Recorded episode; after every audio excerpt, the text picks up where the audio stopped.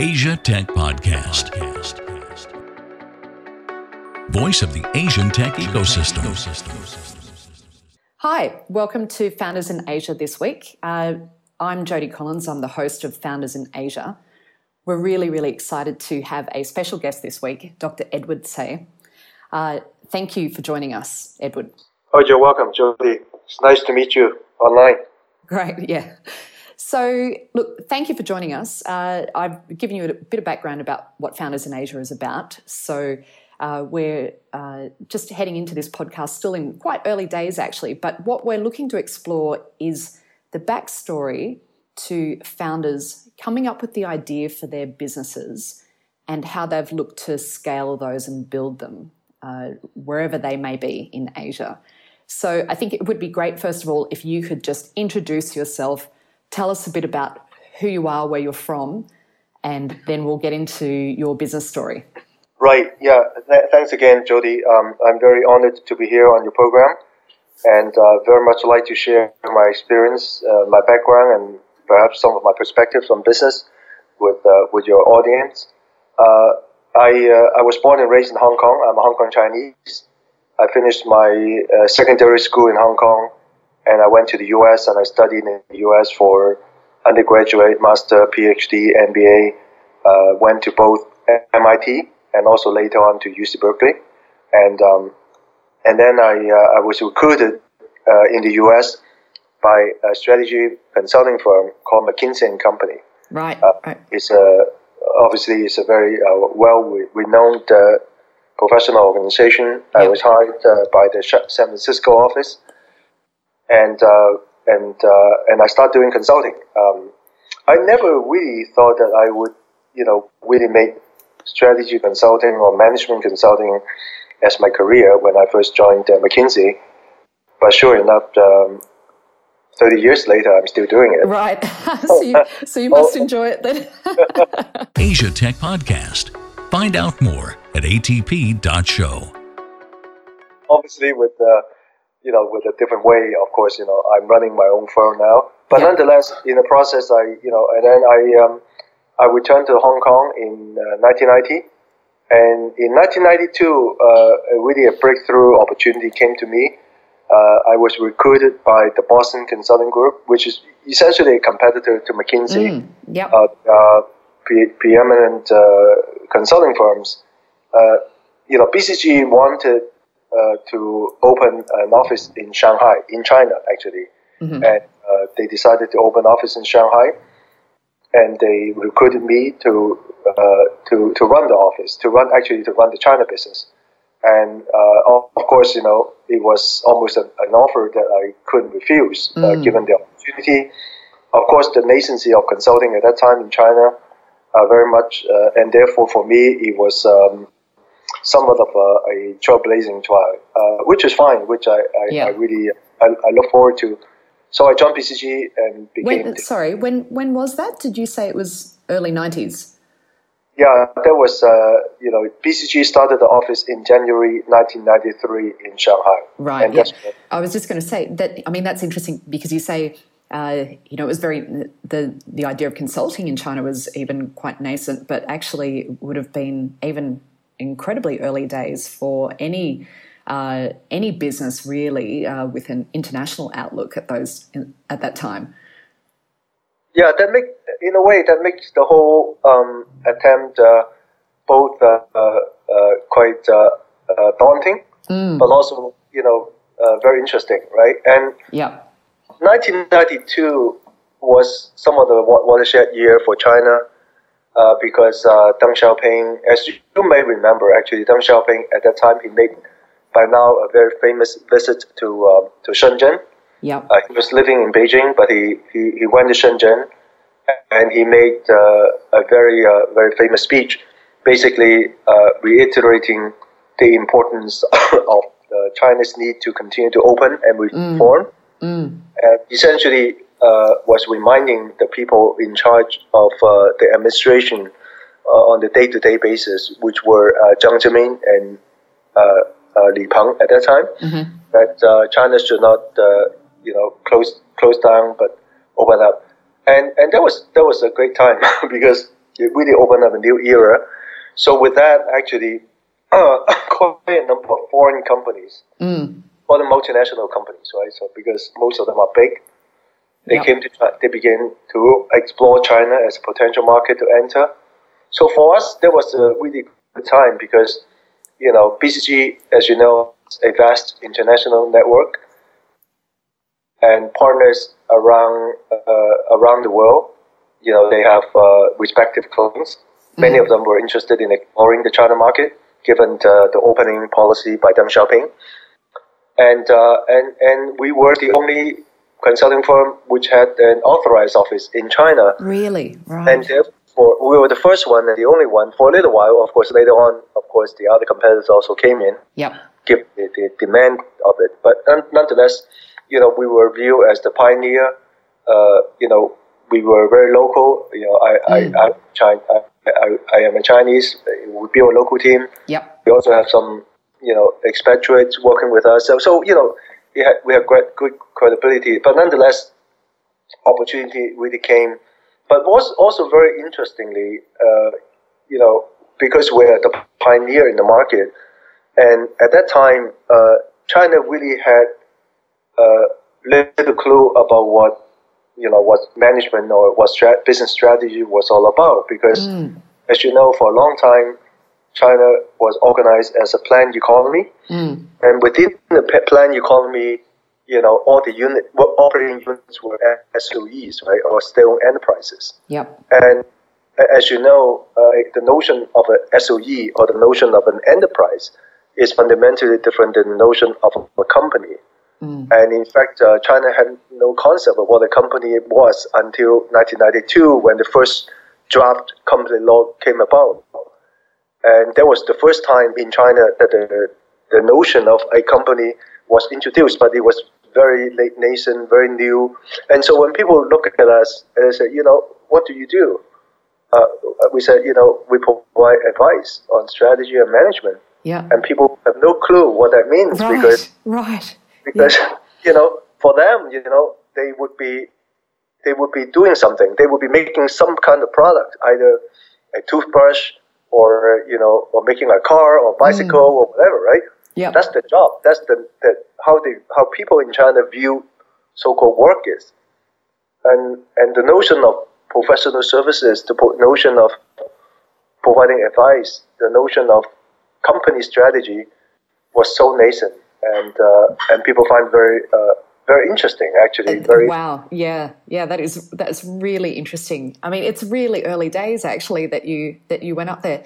Do you know? I can I just share? I I moved to China in two thousand and three, and yeah right before I left, I was working at Fairfax Digital, which is a media business, a heritage media business, but in the digital section. And I Right. quit my job and I was moving up there. And the the CEO of the business actually said to me at the time, he stopped me, and it's interesting. He's ex McKinsey as well, actually. Nigel oh, okay. Nigel Jews was his name, and he stopped me and he said to me, and he said, "You know what? You're making a really good decision moving up to China."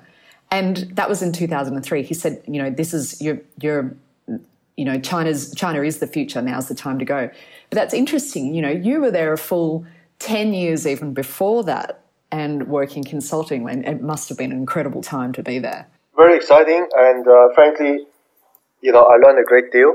Um, i you know i find working in china uh, is both giving giving meaning giving what we know yep. especially not only through myself as an individual but also through the institution uh, with bcg right. Uh, and and and at the same time, I I learned a lot, a great deal as well. Frankly, I learned a great, great deal from the Chinese uh, Chinese entrepreneurs, uh, as well as what the Chinese government have been doing. But Yeah. I deal a lot with the Chinese entrepreneurs, uh, you know, and and I learn a great deal from the way that they think, the way they, they work, and and so on. So you know, it's, it's been a great you know give and take process over the last yeah uh, fantastic 25 years by now, right? yeah what were some of the some of the things that you learned from those chinese entrepreneurs you, do you have any highlights you could share Well, actually, you know, in, in the, you know, I mentioned I, I, I, I started with BCG uh, in early 1993, uh, and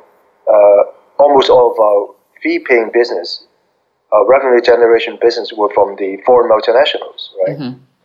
But of course, you know, because we are the early days market cultivators, uh, so I did uh, also a, a good share of my time. I spent a good share of my time in educating the, the local market. So Mm, I went about to different places and you know really talk about business and strategy and so on. But of course, those are very nascent days. Um, but I already began to notice through my market development activities, either in a large um, uh, setting, or sometimes you know I was invited to talk to entrepreneurs on a one-to-one basis or smaller group basis. I actually find that a lot of them were very, uh, very ambitious, Mm. very, very uh, intellectually very curious, and a lot of them uh, were asking me questions such as, you know, tell me what what the best performing companies in my industry have been doing. You know, what Great was the question. secret to success? Great yeah, what is question. the secret to success? Yeah. What what what management skills or ma- management techniques did they uh, did they develop? Did they possess? How can we learn right from this? You know, the very best uh, companies in the world. I got a lot of questions even in those early days, uh, and of course, you know, many of them didn't quite know what they were talking about. Their view of the world was perhaps a little bit limited, a little bit primitive, and all, but but nonetheless, that desire to to to become very very good, and in fact, the very best, is very evident, and Right. and, and that actually, in my view, is uh, one of the major reasons why we're seeing where China is today. Uh, a lot of people didn't quite understand it, as you know, and people Yep. open the month mouth with a wow, you know, wow, China, you know, big, second largest economy in the world, whatever, whatever, right? You know, Mm. and, but actually, because of my own experience, 25 years ago, I already saw the seeds of those, right? It, it, Yeah. it- what China is today didn't just come about as a, as an accident, or or it just you know somehow the planets got aligned and China become great. There's, it- it's not that actually. It is actually due, in my view, to a lot of uh, the entrepreneurial spirit, as well as, of course, the direction by the uh, by the central government. But the uh, Chinese uh, entrepreneurs, Chinese people, actually uh, are very um, uh, tenacious. Uh, they are very uh, willing to learn, and uh, many of them embrace knowledge as the way to grow the business. Of course, in the process, there's also a lot of people who are you know who want to take shortcuts, people who want to make the living based on some kind of special relationship, maybe with people with or that kind of stuff. That happens in any country, as you know. Yep. I think the front end of the curve was already very clear even 25 years ago. Yeah, yeah, that's really interesting, and it, it, it absolutely mirrors my experience as well. You know, I, when I first landed in China, I I fully expected, uh, I don't know, that you know, living and working in this communist country was going to be quite tough, and uh, you know, I, I think I I had a certain vision in my mind about what the experience was going to be like, and it was not like that at all. I found it to be an incredibly uh, entrepreneurial place, and I was I was shocked and surprised. And yeah, I, I completely agree. There is a tenacity and entrepreneurial spirit that just exists in in China. Right, Yeah. right, yeah. Yeah. So okay, great. So so then you you had this amazing experience working for Boston Consulting Group up there. Uh, was it from BCG that you then moved to start your own firm, or was there something else? On, No, I, I did. Uh, I was I was uh, also uh, hired by Booz Allen Hamilton. Oh uh, right! Oh god, you've done the the full. Yeah, I, I did. I did three big big firms, uh, Yeah. but of course McKinsey I was a, a little little bit you know associate. Uh, Right. Yeah. My my role mean meant nothing for McKinsey, but uh, BCG I was a part. I was the managing partner for China for for a while. Right. I, at Booz Allen, I became uh, uh, later on. I became the senior, a senior partner, a global senior partner, and also uh, the chairman for Greater China. And right. and uh, and I spent something like 15 years at, uh, at Booz Allen until four years ago, and and I started my own firm, Gao Feng Advisory Company. Right, right. And what was the motivating decision for you to decide to start your own firm? Um, I think the time has come. Uh, by the way, you know, I, I, think my, my profession perhaps is somewhat different than many of the other people who's doing startups because, you know, by definition, a lot of people doing startup, they, they may be doing, you know, some technology startup, maybe making some gadgets, some products, and so on. Mm-hmm. You know, I, in a way, I, you know, I, I continue to do uh, the same profession, which is uh, strategy consulting, management consulting, but I do it in a, uh, perhaps uh, with, with a different way, with, with a different vehicle. Um, it's not that you know I said you know like perhaps some other people who work for a lot, large organization a long time, they get sick of working for other people and they say, well, you know, why don't I become my own boss? You know, of mm-hmm. course, you know, there's some of those kind of people around. But for me, the major motivation was that um, you know, as I, by definition, I work in China every day. I work with a large number of clients, multinationals, uh, Chinese, SOEs, private companies, public sector, private sector, and that kind of stuff. And uh, I, I, I uh, you know, I began to notice that actually China is become fast becoming a real innovative uh, economy. Mm. And innovation comes in all forms and shapes and so on. And it, it's not just you know one or two companies who creating some kind of tricks and then all of a sudden become very successful. It, it's a phenomenon. It's a generational. Uh, in fact, it's a cross generational, mm.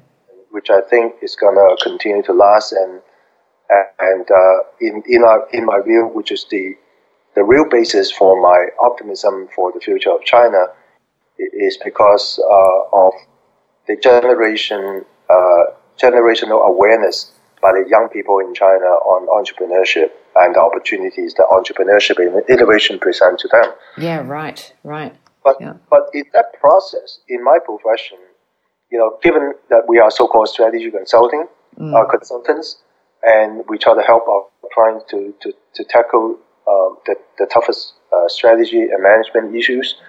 Uh, to us, thought leadership thought leadership or, or knowledge is the key. Uh, and and uh, for a long time, since I, I started doing work with, with BCG in China, and along the whole time, you know, uh, the, the, the intellectual frameworks that we rely upon to help our clients in China were all borrowed from the West, mm, mm. from the major consulting firms, BCG, Booz Allen, McKinsey, and so on, uh, major academic uh, organizations, big you know business schools, famous professors, and so on. But but but very actually very early on, I already noticed, and, and clients do tell me, the Chinese clients do tell me that some of this framework actually don't quite apply to China. Right. And nobody quite figure out why that's the case. Mm-hmm. And it bugs me a long time. And then but over time, I began to figure out. I begin to figure out actually that in a fast-moving environment, and an environment which is full of innovation and disruptions, like China, and for the matter, in you know in parts of the USA, that actually a new way of thinking about business, at least a strategy approach, has been has developed. But nobody talk about it so far. Not in the big consulting firms, not in the mainstream academics, mainstream professional organizations. Right. Even at Booz Allen, where I was a senior partner, you know, the, the, the major way of thinking is still, quote unquote, in, at least in my, my view, quite traditional, right. quite um, not applicable in a fast developing and innovative environment like China. And, and you know, I, I, it's, not, it's not a criticism, but many of my colleagues in other parts of the world couldn't quite understand it because they live in the US, they live in Germany. They, you know, it's difficult for them to understand. And so, for me, I, I, I, I, I believe that it is now time for us to create a leading professional organization, which is thought leadership driven, uh, a preeminent organization which is rooted in China. Mm. And it shouldn't be rooted in New York City right. or London yeah. Or Düsseldorf, right? Yeah. You know, it's okay. You know, obviously we those those many of those organizations are great. Uh, they're historical and huge and so on. They make a lot of contribution. But now it's time for China to have its representative on the global basis. That you know that China because China is now the source for the new newest and the cutting edge Yeah. intellectual inspirations. We need somebody to carry that evangelism Yeah. to to, Yeah. to, to, to, to codify that, to evangelize that, introduce that to the rest of the world because uh, in a way, you know, it's so important. The rest of the world, world need to understand China and for the matter innovation much better. And so, th- yeah, that that's incredibly interesting, actually. And then, so you talk about a new way of thinking that's being developed uh, in this market because uh, everything's moving at such a pace, and the level of innovation is intense and high. What what is it that's different? So you talk about traditional thinking and then the China way of thinking. At the at the core of it, what is the difference? Well, at the core of it, you know, in the in the Western world, even now today, but since 30 years ago, the advice by the academics, by the consulting firms, and also, in a way, the demand from the capital market to the business executives is that you need to build your business based on your strength. Mm-hmm. In management jargon, they call it core competence or capabilities. You build your business based on what you're good at, right? Yep. and keep on doing it. And keep on doing it until you're the very best right? It sounds right right? You know of course you know of course you need to build your business based on your strength right? Of course why why shouldn't you why why, why should you not do that? Um, the the context of that uh, my that kind of way of thinking was a relatively static environment relatively static environment Therefore, the environmental changes did not quite figure into this kind of uh, point of view. And therefore, given things are bit you know static and you focus on what you do and you do optimization all the time, that's great.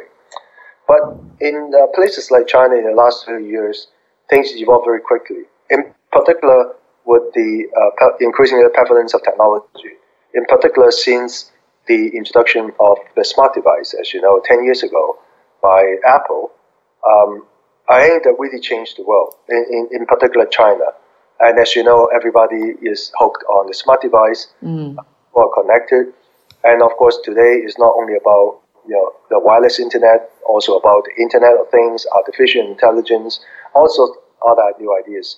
The, the merging of technology and the rise of China, the, the quick pace of change, really uh, are, are catalyzing uh, catalyzing a new way of thinking of business, which is a, which is the combination of looking at opportunities, fast developing opportunities, and also your own core competence.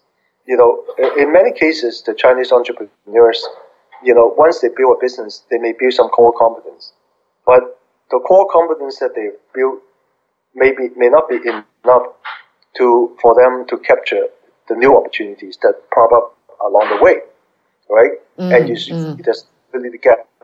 Because remember the core competence theory that the mainstream Western people has been using for the last two years was that you know having core competence is the, the starting point. That's the precondition for you to think about strategy. Yep. But Chinese entrepreneurs, the most successful one, including Alibaba, Tencent, and so on, they would say, well, yeah, core competence is good, but I don't need to have all the core competence needed to b- before I decide to jump over or not for a new opportunity. And in fact, almost all cases, they would jump over, give it a try, and and build a business and close the capability gaps along the way. Right. And so, Yeah, you know, because of that speed, and uh, you know, you need to do it fast. You need to capture the, you need to create the market, capture the market share, and so on. Oftentimes, these companies, they would form partnerships. They would hmm. form now a very famous term or very well, widely used term in management, which is called ecosystems, mm-hmm. ecosystems or platforms, right? Hmm. And these companies build ecosystems, and they invite other companies to come in to work with them, so that they they can uh, leverage each other's capabilities on a complementary basis, so that they together they have the needed capabilities to compete in the new opportunities. Right. And that's what I call jumping. You jump from one business to another business and jump, jump, jump, jump, jump. And along the way, you build scale, you build uh, ecosystems. Uh, in fact, for the bigger, biggest companies in China today, they build mega ecosystems, multiple ecosystems. It's like it's like the uh, you know, the universe, you know, multiple universe theory, Mm. and they do that. Uh, whereas the Western companies usually are not not good, great doing that. The Western theory, companies, based on the Western theory, uh, many of them tend to be ver- much more vertical, much more I call it vertical, more more narrowly focused Right. on every area, right? So if you're Coke or Yep. you're Coca Cola, you make Coke. You know what else? I mean, what else? You, you may make some water, some juice, and so on, but you make beverage. You you don't you don't think about going into banking or you know you don't make a mining machine. That's not your core competence, right? Mm, mm, But but but but if you t- look at the portfolio uh, ecosystem that, that you know someone like Alibaba and Tencent have built, they dabble into a lot of areas, but of course all custom all, all consumer facing, and but they're not conglomerate. They're not random conglomerates. They through the through the jumping from one to another to you know multiple jumping, they actually still maintain the core. The core is the where the, the origin is. For for Alibaba, for example, it will be e-commerce. Yep. So even today, they dabble into a lot of different businesses. They have multiple ecosystems. 500 billion US dollars in valuation, one of the largest market cap companies in the world. They still maintain the core, mm, and mm. that's that's that's the secret of success. And this kind of approach is also being practiced uh, by few, but the very best American companies like Amazon. Actually, Amazon.com, I think Jeff Bezos is actually the pioneer in doing this. Right. And as you know, today Amazon is also one of the top market cap company in the world. Yeah. Jeff Bezos is apparently the wealthiest guy in the U.S. or in the world. I don't know. People Yeah. say that, Yeah. but nonetheless, he's very successful, and he's he's also the, he's also a master in doing that. But the Chinese are also doing it very well. And and uh, uh, again, this backdrop. Um, when I look at my my my previous firms, BCG, Booz Allen, and McKinsey, um, the, the mainstream thinking on business and strategy was still the mainstream thinking of business and strategy since 30 years ago. Mm, mm. This way of thinking have not been developed at all. Uh, nobody was, very few people was even aware of it. And even if they're aware of it, they brush it aside and say, well, you know, this is what we think about it. You know, Yeah, in and it's- Booz Allen, Mm. in they call it capabilities-driven strategy. You know, so if you look at the nomenclature, you know, ca- capabilities-driven strategy, meaning capabilities is the precondition, Mm. Mm. right? Yep. You have to have capabilities, so capabilities can drive your strategy.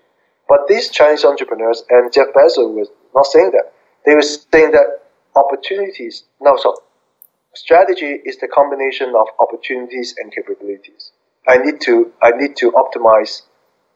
I, I need to, to, to, to compare the opportunities and my capabilities, and how can I build ecosystems to help me to fill the capability gaps Right. if Yeah. Yeah. That's Very different notion. Yeah, yeah, and it, it's really interesting. I mean, that's a fantastic summary. That makes a lot of sense. And actually, for you know, I live and work in Asia or across different Asian markets. What you're talking about, actually, this really this makes sense. This is what we're seeing everywhere. Yeah. This, you know, identify the opportunity, build the capability uh, to uh, to run after that opportunity, and Right. and then also, of course, the ecosystems that you that you speaking about as well. You know, look for the opportunities to partner and collaborate uh, in order to, I guess, both build out the capability in your team, but also just leverage the capability of your partners to be able to uh, let you chase after those opportunities as well. Yeah, it's a great summary. Yeah. Uh, so really interesting. Then, so this this thinking you were talking about it being driven out of China. How are you seeing that gain traction in other markets across Asia as well? Um, well, as you said, you know, it is somewhat of a in the Asian DNA as well, right? As you know, right? it's you know, including in Southeast Asia, but also in India and other places. You know, it's, it's somewhat in Asian DNA. You know, opportunities, Mm. go, go find them, build their capabilities. But before technology became prevalent, uh, people were doing it on a on a conglomerate basis, right? You know, the most even the most successful businessmen or people, you know, they were they were quite um, what should I say? You know, they they were quite some you know, sometimes they, they were opportunistic. But with technology, actually, it, it, it changed the game because technology allows you to jump over, but with technology as the major linchpin. and and so I, I think we're now seeing that uh, some of these Chinese leading disruptors, in particular Tencent and Alibaba, mm. are beginning to go outside. In particular, to go to Southeast Asia. Uh, they may have you know bought up some uh, Southeast Asian companies or partnering with them, or some Southeast Asian companies were copying or you know learning from the business approach from, from these leading Chinese companies. And they create their own uh, business model and so on. And so we're beginning to see, you know, uh, the shadows of these Chinese entrepreneurship and their business models uh, across uh, in many parts in Southeast Asia. Uh, we're seeing that already now. Yeah, yeah, really interesting. I mean, you know, here in Singapore, certainly we can see Alibaba buying up a number of different businesses, e-commerce businesses here. Uh, yeah. local, local businesses that had started here in Singapore and, and other markets across Southeast Asia as well. Yeah. Uh, but yeah, so look, that is really interesting, and thanks for giving that background because I can understand now then how that thinking led to okay, it's time to start my own firm and really fly the flag of uh, Chinese-led innovation thinking. So, uh, what I'd love, yeah. to hear, love to hear a bit more about now. So then, so you've decided to set up your firm. Uh, maybe if you can just talk us through, you know, where you've set up, uh, uh, you know, starting it, scaling it. Uh, maybe just take us through that journey a little bit. Yeah, you know, um, in a way, my, my attempt is perhaps somewhat different than some other people's attempt because a lot of people try something entirely different. For me, as I mentioned, is somewhat of a continuation of what I've been doing, but mm. I try to do it in a different way, a new way. Uh, and so I started uh, uh, with three offices uh, because I think we need three offices to really uh, cover the market well. So we have Hong Kong, Shanghai, Beijing, uh, and uh, I was very fortunate that you know uh, a, a, num- a, few uh, senior people from Booz Allen also came over to join me and work with me and partner with me to uh, to co-lead the, the, the firm, uh, and and uh, and then you know we build we recruit from from the very brightest uh, young people, and and we build a team. And in the meantime, we also get I also get a lot of support from people that I, I, I know. Many of them my my former clients who may be retired or semi-retired. Uh, some of my former partners at Booz Allen and BCG, again, you know, they may be retired or on their own now, and uh, you know, they agreed to help on a you know on a as needed basis. Mm. So, so I got a core team uh, of, of, people who are you know on, on the payroll, but also have an extended team who are uh, not on the payroll, but we are we're working on a collaborative basis. Right, right. So a group of freelancers, if you will. Yeah. Yeah. Yeah. In, in extended in, in extended uh, shell, but the core is uh, is all full time. Yeah. Right. Right. So it sounds like some of the issues that maybe some of the other founders that I'm speaking to about starting and scaling a business are not necessarily something that you've faced because, as you said, you've you've uh, moved from an area that you already know very well. You have a very well established network. Uh, setting up three yeah. three offices at the same time that that does sound like a challenge, though. Uh, setting up a, a team over a, you know a large geographic area uh, at the same time? Were there any issues with that when you first started getting it going? I did that before, of course, with BCG and Allen. Right. And so I'm familiar with the process. uh, and, you know, it, it, it's almost a, like a minimum footprint that we need to have because China is a, physically is a large place. Yeah. clients are, are all over. Uh, but but they're clusters, right? Clusters in Shanghai, clusters in Beijing, clusters in southern part of China. So we need to have this footprint to at least to cover the bases. Yeah, right, right. So, uh, have you, uh, in your experience over the last few years since starting the business, you know, what challenges have you faced uh, in terms of, you know, if we think about uh, lessons that maybe you can share for other people who might be thinking about uh, moving from professional services or other types of businesses that they already work in, other types of services businesses, and starting firms is there anything that uh, any lessons that you might want to share with them? Um, actually, um, the transition has been pretty smooth, uh, and I'm very blessed right, with that. Yeah, because, great. Uh, you know, we got or I got a lot of uh, support from my clients. Uh, many of the old clients moved over. Uh, I didn't I didn't you know, say I didn't steal them, right? You know, Right, it, it yeah. just, that, it's just a natural progression or transition. And I created uh, quite a number of new clients as well. Uh, and I, I think that's, that's, that's critical because for a long time, even when I was at BCG, I learned it from BCG. I learned, uh, sorry, I learned it from McKinsey, learned it from BCG, and later also, of course, learned it from Booz Allen. That from early days, I knew that thought leadership is key to what we do. Thought leadership meaning coming up with ideas Yes. and knowledge, Yep. and also to, I'm not afraid to disseminate the ideas and knowledge to other people.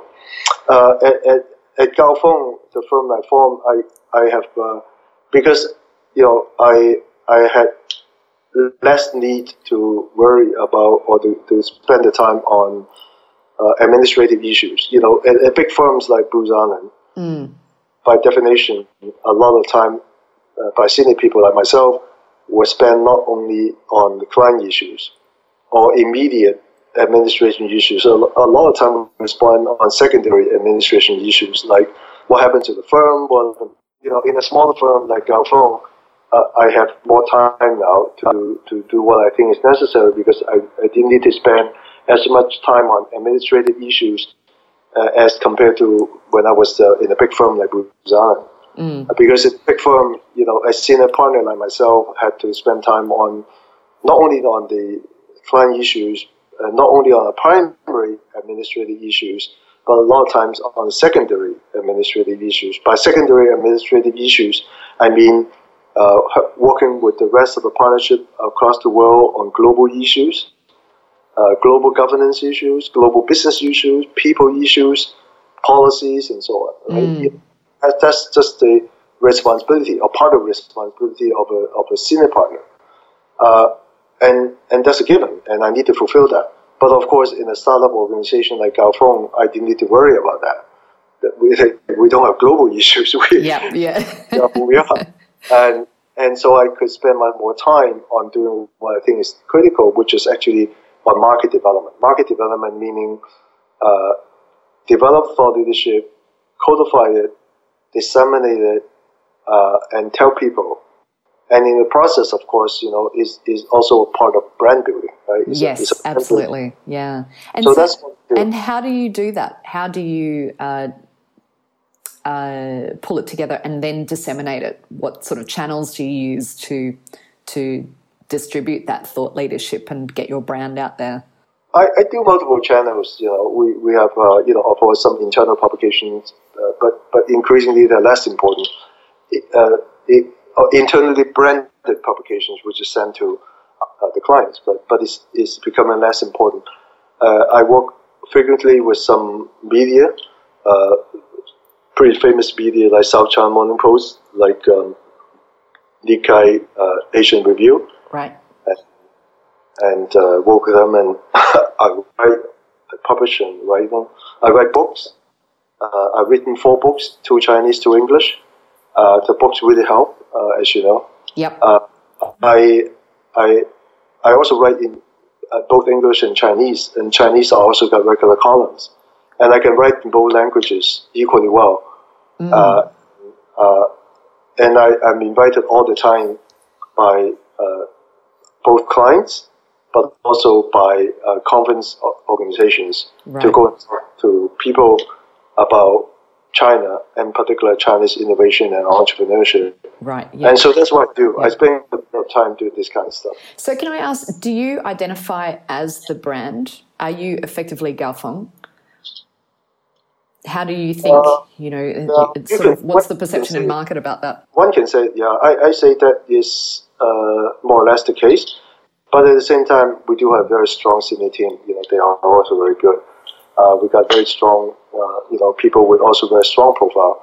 But but in a way, uh, I do carry the Gao Feng brand uh, perhaps the most. Yeah, and particularly with you know such strong media presence, then that's bound to be the case. You've got an existing profile, then it makes a lot of sense. Uh, Yeah. yeah. So, any any tips for other founders on how they can continue to build out their media presence? Maybe thinking back about about your journey. Uh, was there anything that you can, you know, that you did that you might be able to share?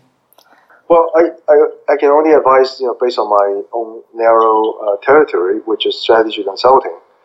because I think every sector is somewhat different. Mm-hmm. Uh, I think I think in my case, uh, obviously it, it, it didn't just happen overnight. It, it was a gestation of uh, learning development over the years with uh, some of the world's leading organizations, and I learned a great deal. You know, with McKinsey, with BCG, and Booz Allen, and you know, it, it the, the learning and the cross learning actually uh, is tremendous. Mm-hmm.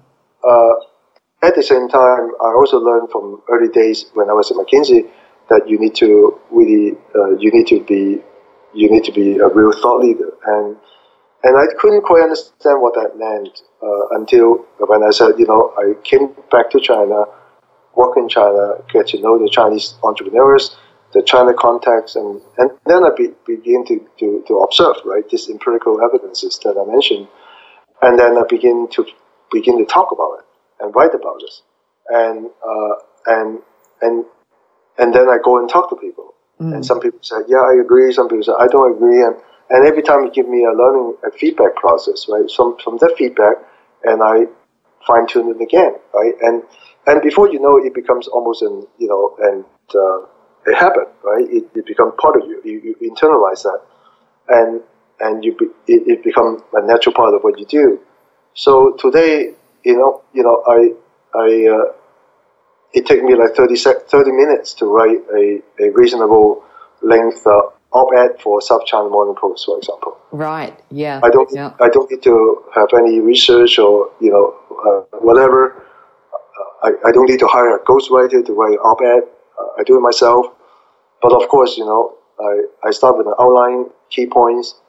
Uh, you know, on some data points, I, I, I wouldn't know everything, so I ask my researchers to help me to collect data uh, help me to, to get the specific data. But I write it, write the whole thing out uh, based on you know the inputs, and I have a line editor who helped me to line it to line edit my, my language. Right. And Yep. that's the it's very efficient. Yeah, yeah, and so um, because so much of doing this type of work is actually it's about setting the right process in place. You know, I, I work with a lot of clients Yeah. in my business on helping them set up and devise their content marketing strategies, whether it's for building their own personal brand or that of their business. And the biggest challenge, without a doubt, is consistency. It's actually yeah. getting people to sit down and and create that content and, Yeah. and continue to publish. So, Exactly. yeah, yeah, yeah. Uh, so, look, I want to ask you to, you know, clearly your core capability is absolutely strength in management and strategy consulting, built through years of experience through some of the best brands in the world, best consulting brands in the world. You know, and you were talking before about, uh, you know, this innovation culture in China and these businesses. You know, they they identify opportunities and then they they through partnerships can leverage those those opportunities and then build the capability. Have you thought about moving into something because you must come across so many interesting market opportunities in your work? You must be seeing it all the time. Have you thought, oh, there's something that we want to go into that's outside of the management consulting sphere? Well, actually, in a way, uh, in Gao Feng, uh, my own firm, we already dabble into others, somewhat other stuff compared to the boundaries at the BCG or Booz Allen. Uh, you know, I, I'm also doing, uh, in addition to strategy uh, management consulting, I'm also doing some uh, M&A advisory, uh, mergers and acquisition advisory. Yep. Uh, I'm also dabble into some kind of uh, startups, you know, investing or co-investing in the startup as, as well. And so, in a way, you know, that a small firm also give me that flexibility to try something else. Yeah, right.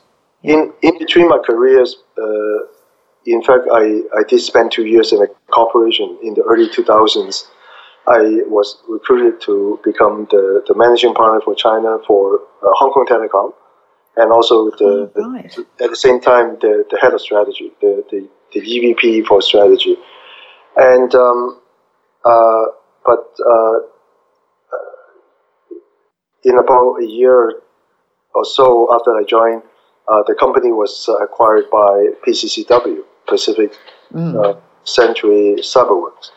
And I, I just didn't, I, I just didn't work for, I didn't want to work for that company. So I, I returned to consulting. Uh, and, and so essentially I tried corporate. Uh, and if I look at my experiences, uh, I think consulting really, really suits me better. Uh, at the same time, you know, with the small of my own firm, I also can dabble into other things. Uh, and, Yeah. and so I, I think I would consider my role today is both a, a consulting profession, uh, you know, a, a, a consultant. Mm-hmm. At the same time, I'm also uh, somewhat of an investor uh, in a, early stage investor. I also, you know, on a part-time basis, I do I do teach. Uh, I'm a, adjunct professor at uh, Chinese University of Hong Kong, and also quite, quite a few other universities ask me to help to teach as well. So I also do that. Right. So for me, my time is quite uh, quite quite balanced actually, quite quite diversified, uh, quite interesting actually. And uh, what what keeps me uh, working still, in my view, is this overall idea and pursuit that uh, the Chinese innovation or the innovation from from China is for real, is disrupting not only China but also many other parts of the world. Is China is becoming an inspiration for intellectual thought leadership and not just a uh, copycat nation. Uh, it's become actually a generator of thought leadership, Mm. and it needs somebody to talk about that because no, almost no one else in the world knows this. It's kind of scary, quite interesting. It- but- yeah. Because as you know, I mean, most people say, you know, no, China is big, you know, a lot of capital, you know, big organizations, big companies, and whatever, right? But but the, the acknowledgement is almost all on the hard power. There's very little acknowledgement of soft power.